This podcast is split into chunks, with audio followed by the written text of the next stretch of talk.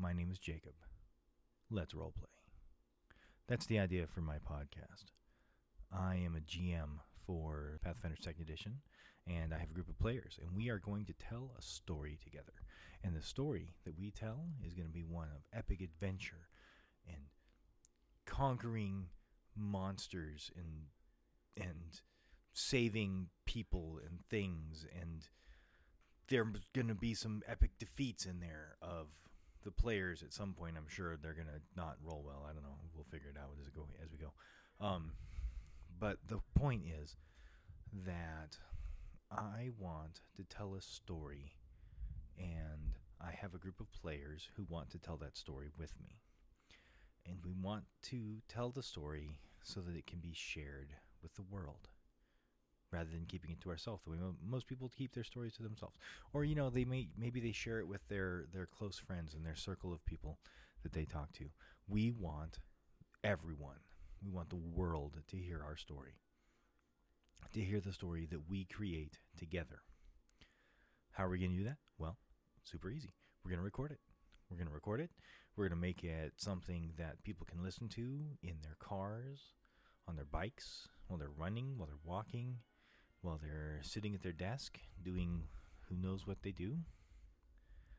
Uh, we're going to make it entertaining and fun because we get entertainment and fun out of playing this game. And we think other people will too. And we think that role playing games are fun because it helps you to it helps you get in touch with your creativity, that part of your soul that wants to create something. You're not creating the whole thing, which makes it a little bit easier. You don't have to come up with everything. You come up with the part that you're responsible for. In the case of playing a role playing game, that means a character, and you're responsible for deciding on the actions that that character takes, what they do, how do they do it, why do they do it. You don't necessarily have to talk about why they do it, but you should keep that in mind when you're playing. Role playing games. Lots and lots of fun to be had, lots of entertainment to be had, lots of.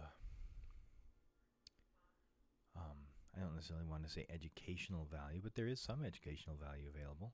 You know, I mean, uh, most role playing games are based on some form of history, it, albeit it may not be accurate history.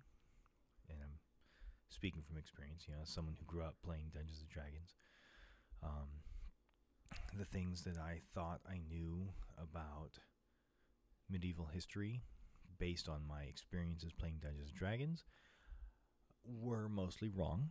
Um, I've learned a lot since then, but you know, I'm also a lot older now than I was when I started playing Dungeons and Dragons. I think that there is some value in telling stories, creating stories.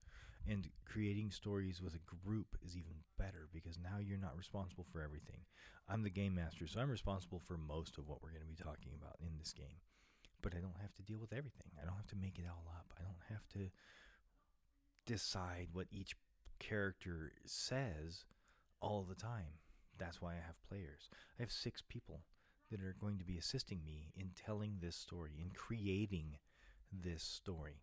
So not only are we going to record this and release it into the wild of the world on the internet, we're going to be creating this story so that in the future, if we want to go back and revisit something that happened, we have a record of it. I'm Jacob. Let's role play.